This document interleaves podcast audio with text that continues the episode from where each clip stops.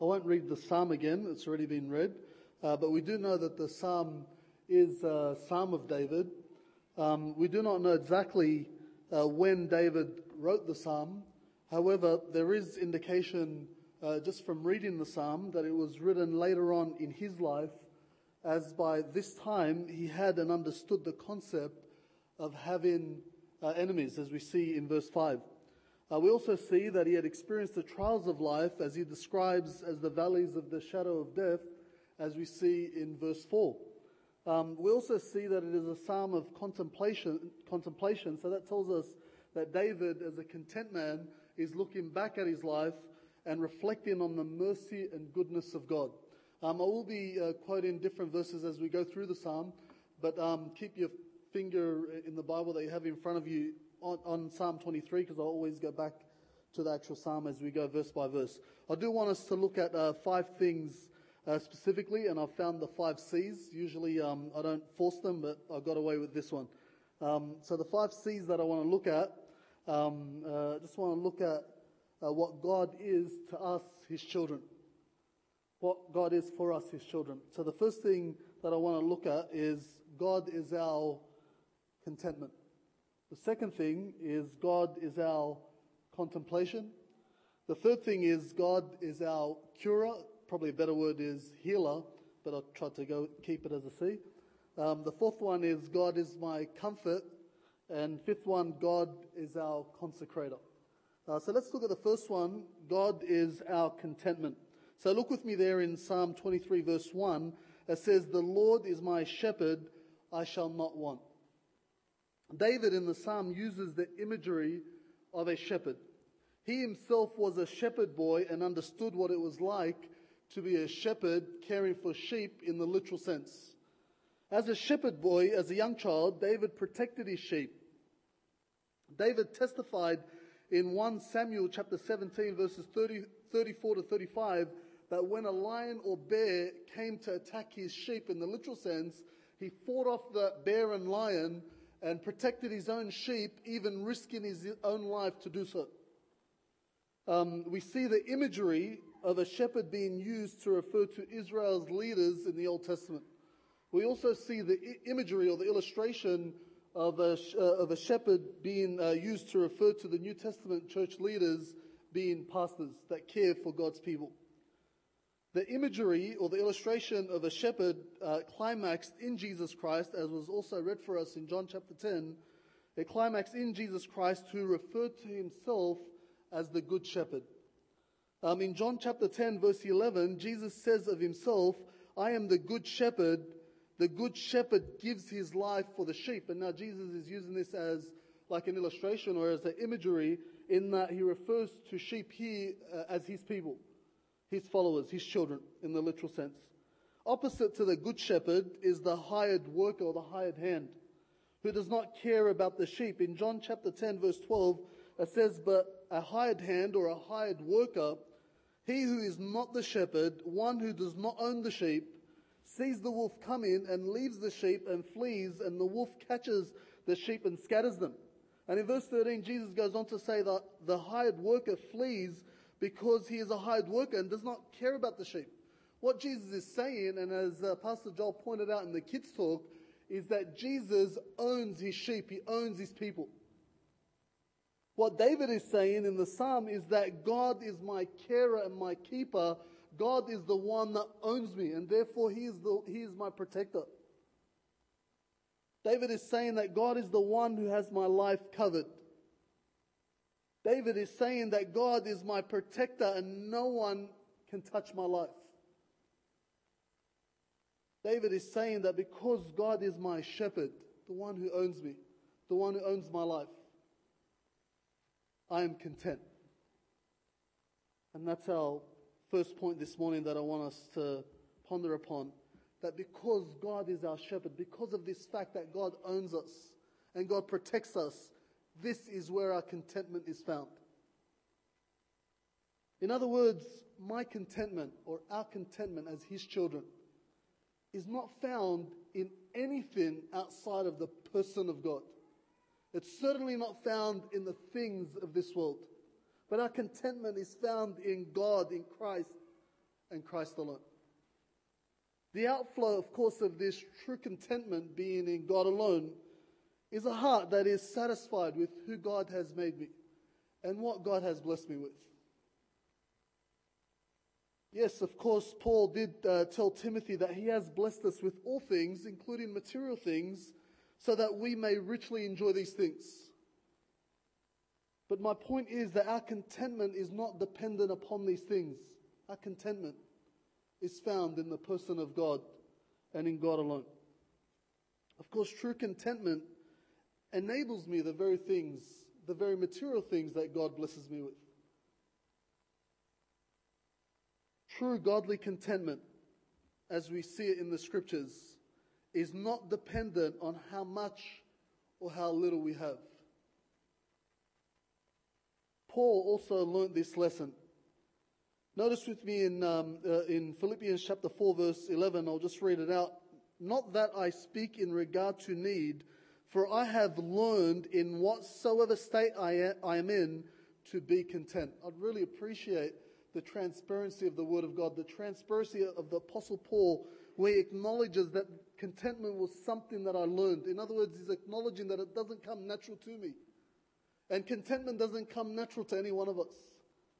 Because as humans, as we go through life, we see things in tangible ways. And by nature, we seek the things of this world. And by nature, we do not seek the things which are above.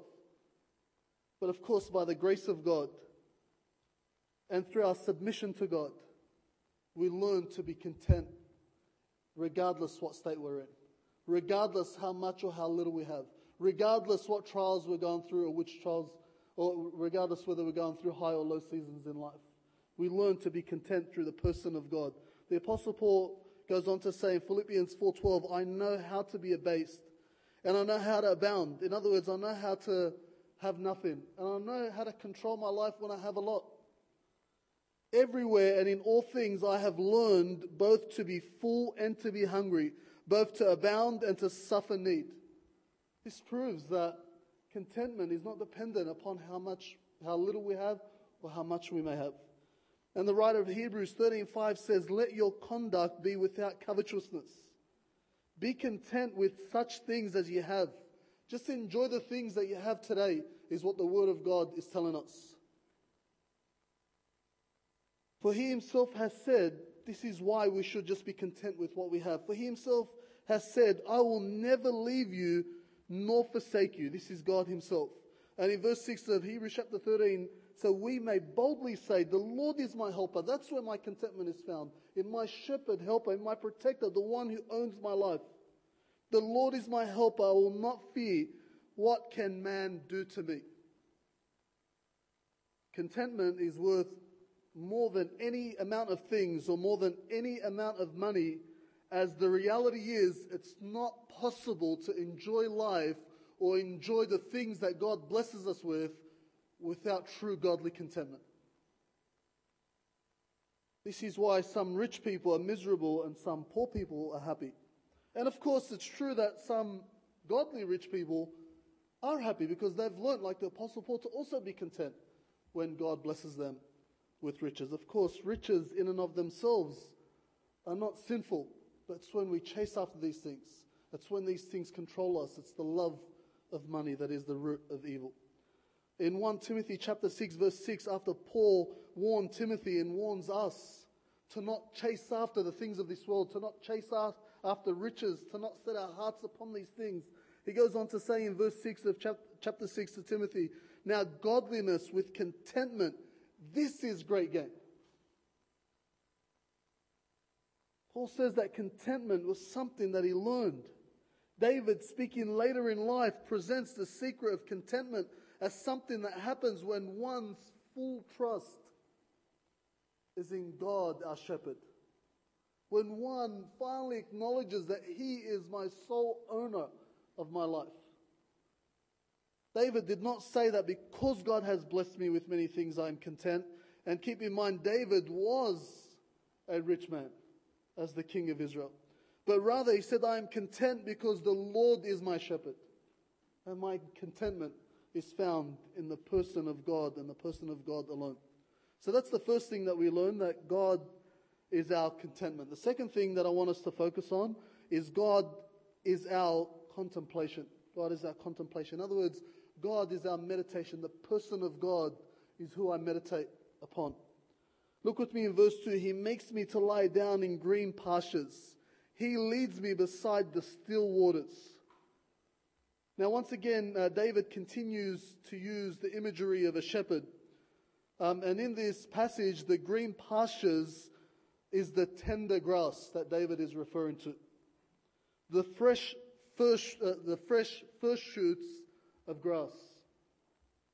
And that is the best of the best for the sheep. Sheep don't like weeds, or sheep don't like grass that have been neglected. They like the fresh shoots of grass.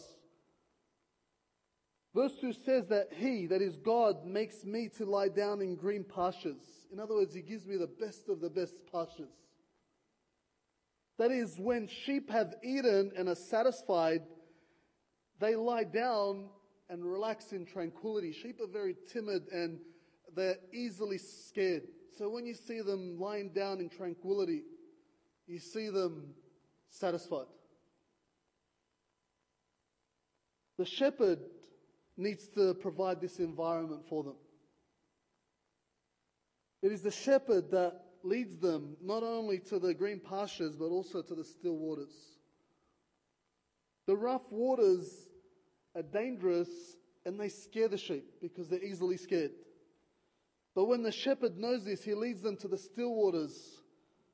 And the still waters are tranquil and peaceful.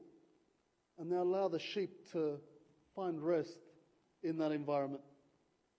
David's spiritual application, or God the Holy Spirit's spiritual application, is that it is God that leads me to peace and tranquil contemplation with himself. He is the one that gives rest to my soul. He is the one that gives me a mind that is able to contemplate on him and him alone, and not be distracted by the many voices and many distractions in this life that we live. God is our meditation. In Psalm 63 verse 6, the word of God there reads, "When I remember you on my bed, I meditate on you in the night watches." In other words, the psalmist is saying, my contemplation, my meditation is upon you and you alone. Now I want you to notice something with me in Psalm 23 too. Just look at it with me. The most important word in verse 2 is the word he, referring to God. It says there, if you look with me, he makes me lie down in green pastures. And notice with me again, he leads me to the still waters. The reason why it's the most important word in that verse is because it is God who gives me peace. It is God who gives me a sound mind. If it were not for God, we'd all lose our mind. As a child of God, and no doubt you as a child of God would also experience this, I love having my quiet times with God. I love having tranquil time with God. I love just to meditate upon him and his word, and just spending that intimate time in prayer with no distractions in my mind and my spirit, but just having alone time with him. But I need to confess that as I reflect back in hindsight, as I've gone through the different trials of life, and we all experience trials of life, they're common to all of us. We all experience the loss of loved ones. We all experience sickness. We all experience various kinds of fiery trials. And they distract us. They distract our souls. They distract our minds. And they oftentimes cause us to only meditate upon these negative things that we experience. And when I look back through all the trials that I've experienced, I look and I feel that even during these times where I've come to have this quiet contemplation with God, I find myself meditating upon these distracting things. These things that cause us to be anxious about life. And sometimes we're even anxious about things that haven't even occurred yet. We think ahead and we think of the trials that do await us, and trials do await all of us. And oftentimes these things distract us, but I have learnt that it is God that gives me peace, that gives you, his child, peace and tranquility, even through the trials of life.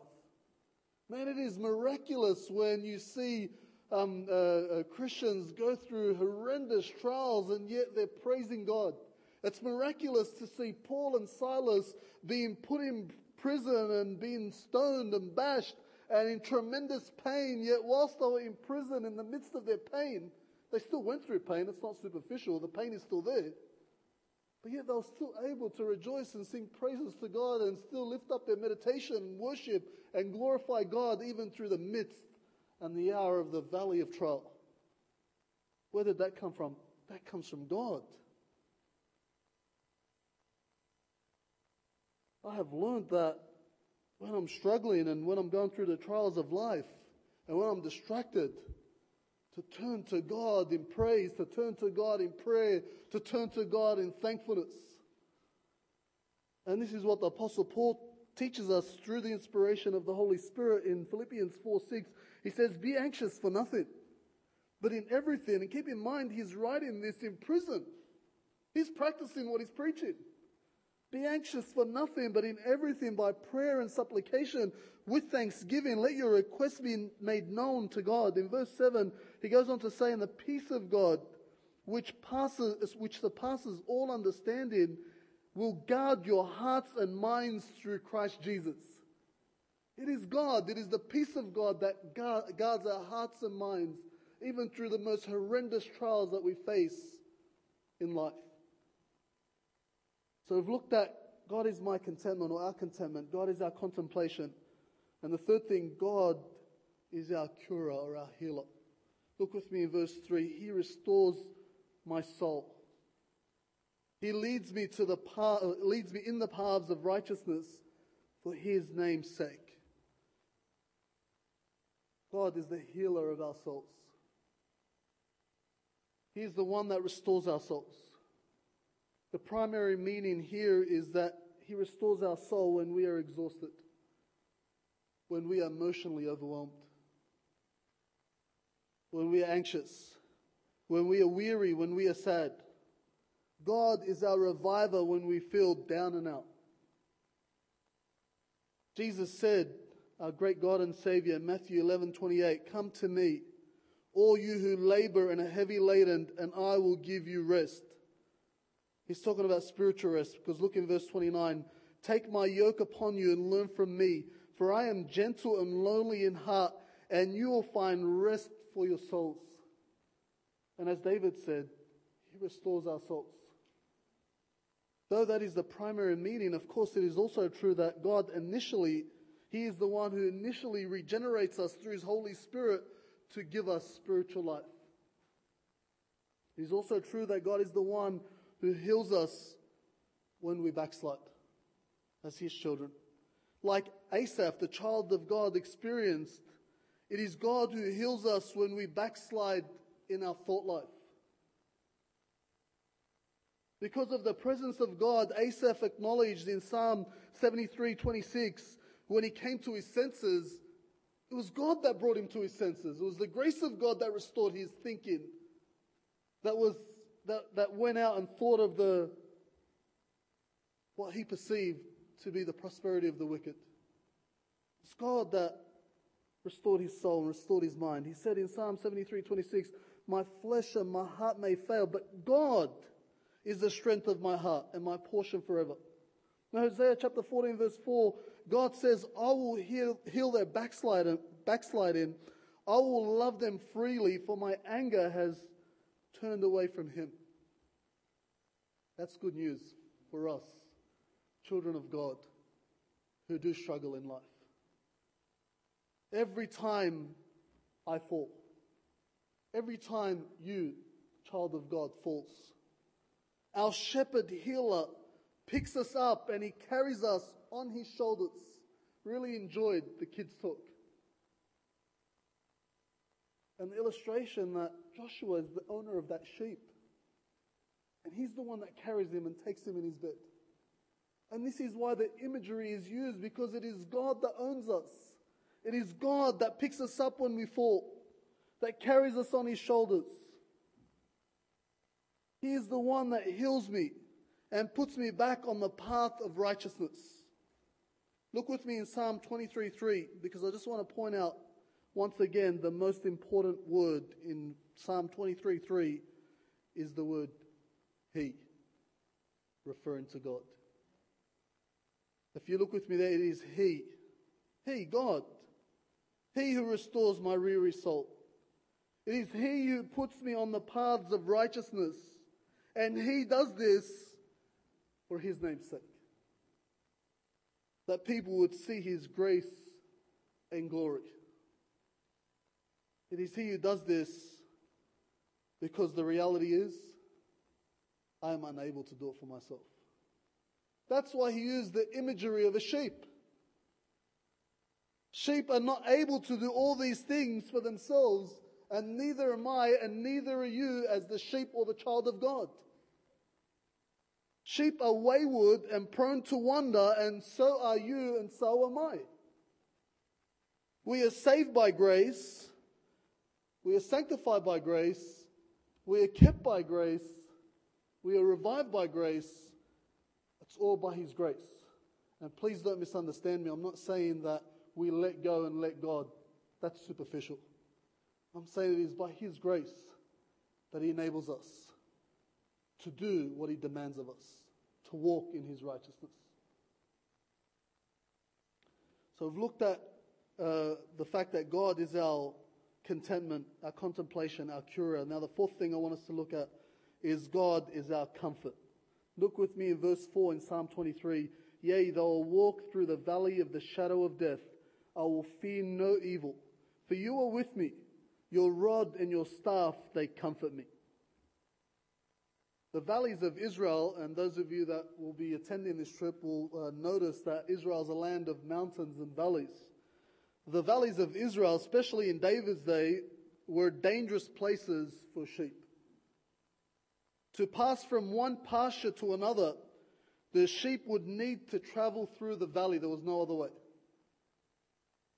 Of course, the sneaky wolves, lions, and bears would hide in the valleys as they waited for the sheep to cross over from one pasture to another. And the sheep had no choice to get to the other side of the pasture, which they needed to do to survive. They needed to go through the valley. There was no way around it. David, by using this metaphor, is acknowledging that through life, there's no way around it. We must go through the valley of the shadow of death. But what he's saying is that he's not saying that life is trialless or life is a rosy road or the Christian life is a bed of roses. No, to the contrary, he's saying when I even go through the valley of the shadow of death, I will not fear because my shepherd is with me. I'm not going alone. My comfort, your comfort as his child, as God's child, is not dependent on a trialless life, but rather our comfort is dependent upon our shepherd who goes through the valley with us. Notice with me in Psalm 34, verse 19, it says, many are the afflictions of the righteous. God does not promise a trialless life. Rather, he preps us for a life of many trials. It says many are the afflictions of the righteous. But notice what he also says, but the Lord delivers him out of all of them. So yes, the valleys are here to stay.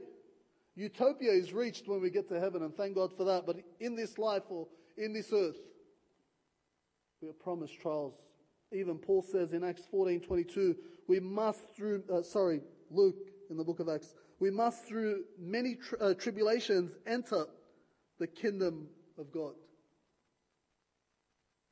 Trials will only intensify in our life, in each of our lives. But we need not fear because we have a good shepherd. And he is with me. He is with you, his child, even through the trials of life, described here as the valleys of the shadow of death. David said that I will fear no evil simply because of your presence, simply because you're with me through the valley. simply because my shepherd is with me. Through the trials of life, I need not fear.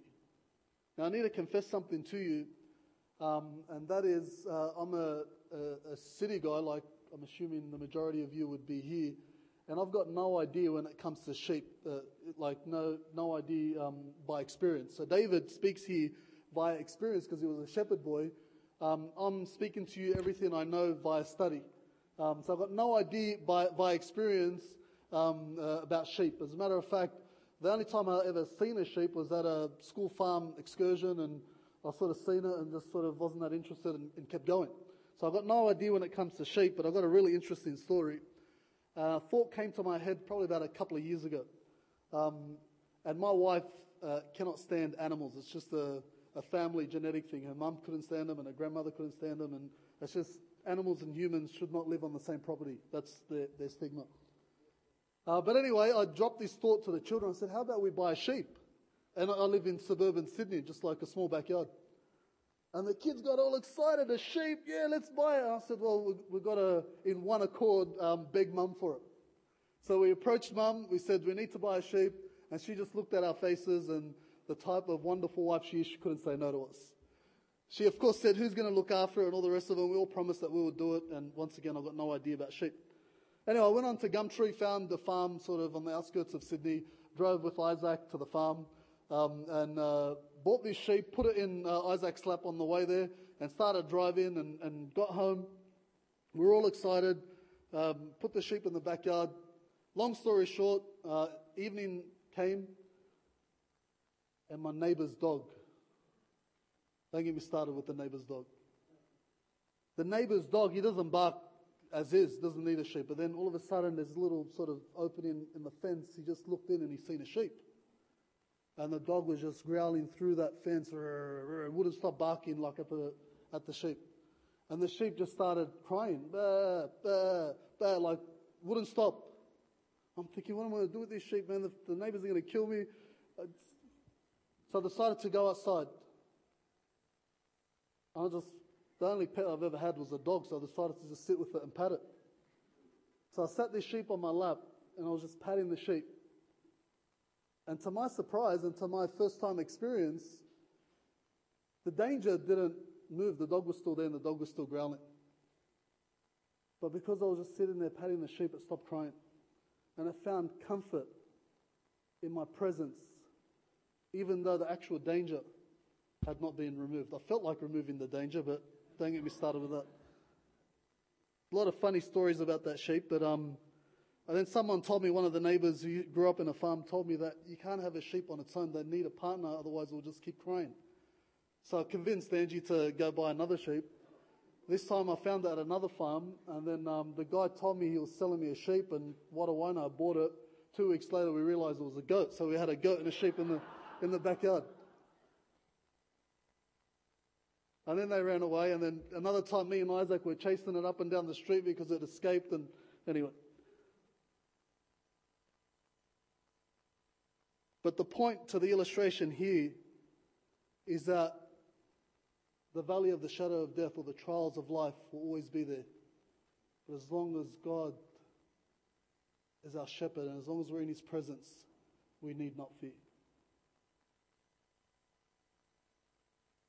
In Psalm 23:4, he goes on to say, your rod and your staff, they comfort me. The rod was used to guide the sheep, and the staff was used to lead and to defend the sheep from attack. In Psalm 23:4, once again, the most important words in verse 4, if you look with me there, are the pronouns you and your, referring to God. If you look with me, it says, you, my God, are with me. Your, in other words, referring to God, you're my God, your rod and your staff, they comfort me. Sheep are defenseless, needy, now I know this by experience, fearful, dependent. They have small teeth and no claws, and I can even tell you this by experience, even when we came to feed them, it's like it tickles your fingers. We've had chickens also, we've convinced Angie with the chickens also. Chickens, and when they peck you, they hurt more than the sheep. And one time I just wanted to have a bit of an experiment, so I lifted the lip of the sheep just to see its teeth, and it had these little small teeth and it can't even open its mouth more than sort of that much. It just sort of, they're defenseless. No jaws, no sharp teeth, no claws, no nothing. Totally dependent upon their shepherd. And I need to say this, though your sin nature and though my sin nature may attempt to convince us otherwise, as the sheep of God, as the people of God, as the children of God, we are totally dependent upon Him. Jesus said it, and I believe it, that without Him, we can do nothing. But of course, with Him, through Christ, we can do all things through Christ that strengthens us. That is according to His purpose and will. The fifth and final point is God is our consecrator. Look with me in verse 5. You prepare a table before me in the presence of my enemies. You anoint my head with oil. My cup runs over. I just need to say this, that every godly man has enemies. That's wrong if he has enemies because he's done something wrong. I'm talking about enemies because he's standing up for truth. In 2 Timothy 3:12 it says, yes, and all who desire to live godly in Christ Jesus will suffer persecution. Any godly man that lobbies for righteousness is going to be a marked man. We know that our enemies are ultimately God's enemies, as God told Samuel. And they are just letting out their fury on us, His children. In Philippians chapter 3 verse 18, the Apostle Paul says, for many walk, of whom I told you often, and now tell you even weeping, that they are the enemies of the cross of Christ. So he's saying that those that resisted him, Paul, were actually the enemies of the cross. They were resisting God. The people that Paul was talking about were the group known as the Judaizers, who were out to destroy the work of God, the grace of God. The enemies of God who let it out on us, are seeking to destroy us. They are seeking to destroy the work of God. They are seeking to destroy the Christian presence. They were seeking to destroy David. Man, David had enemies. They popped up from everywhere. And as every human eventually experiences, those that hurt David the most were those that were most close to him. As our ultimate example, the Lord Jesus Christ. The ones that hurt him most. The one that betrayed him. Jesus considered him as a friend.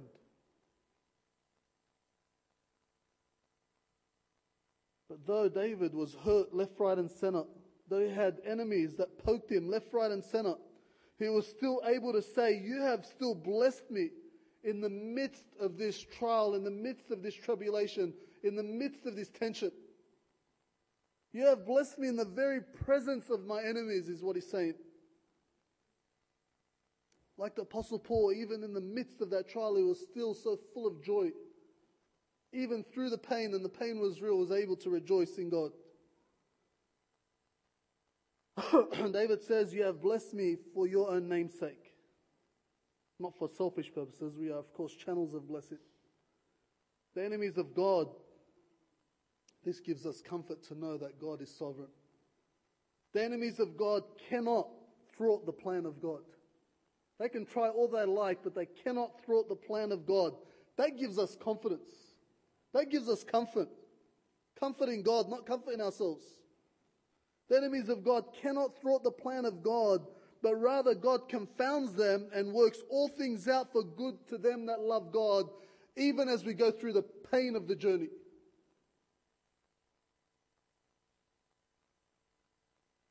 We are God's consecrated people. That's the point of this last point. That is, He has set us apart with His divine favor. It is God who sets me and sets you, His child, apart, and appoints you according to His plan and purpose.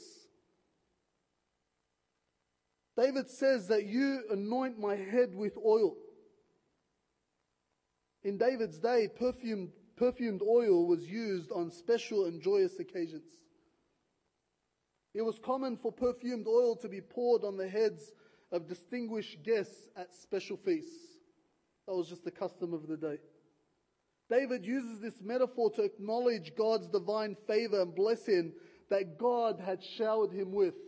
David's acknowledging that though I don't deserve it, you have considered me as a distinguished guest, as a special person, as your very child, the child of the King. Verse 5 has the idea of blessing. David, full of contentment, despite the trials, despite the pain, could say that my cup is overflowing. That tells me that regardless of the trials and regardless of the enemies, I can, you can, as David could say, through the grace of God, by the power of the Holy Spirit, regardless what season we're in, we're able to say that, Lord, you have blessed me abundantly. My cup is overflowing. Because of contentment, David not only viewed his cup in life as half full as opposed to half empty, but rather he viewed it as overflowing. Look with me in verse 5 of Psalm 23, because I want to point out once again the most important words in verse 5 is the word you, referring to God. David there says, it is you, God, that prepares the table for me.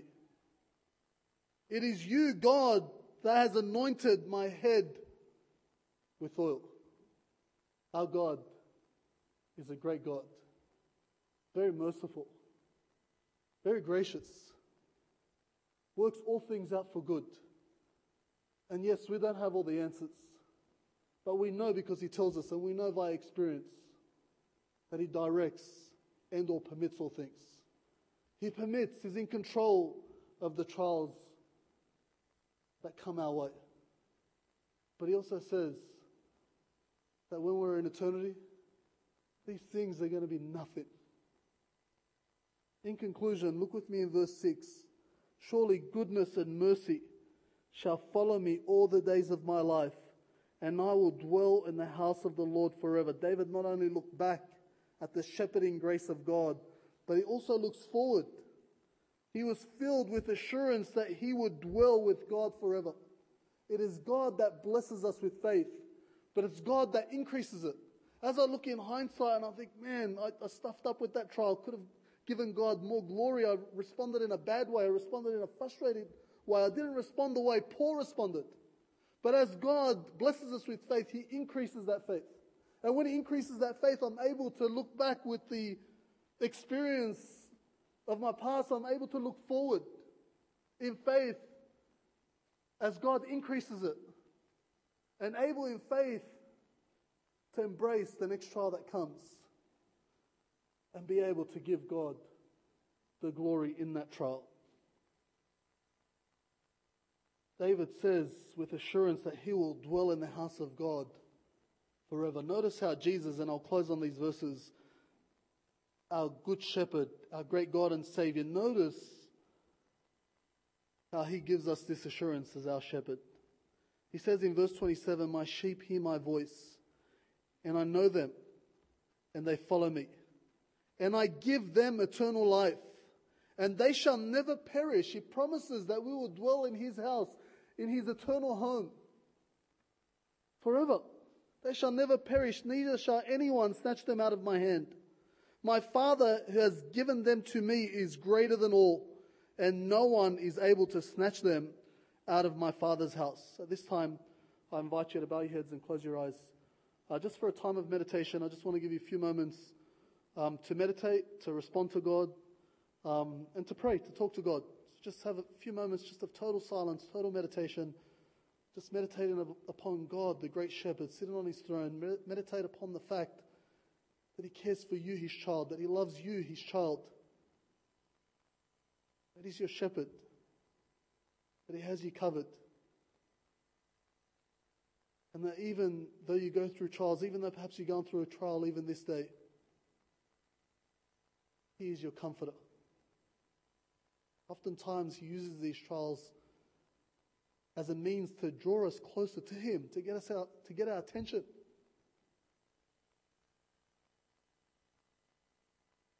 I trust that he has your attention this morning. I'll just give you a few moments of meditation, and after a few minutes, Pastor Joel will come, close the service in prayer, and then close our service as he sees fit.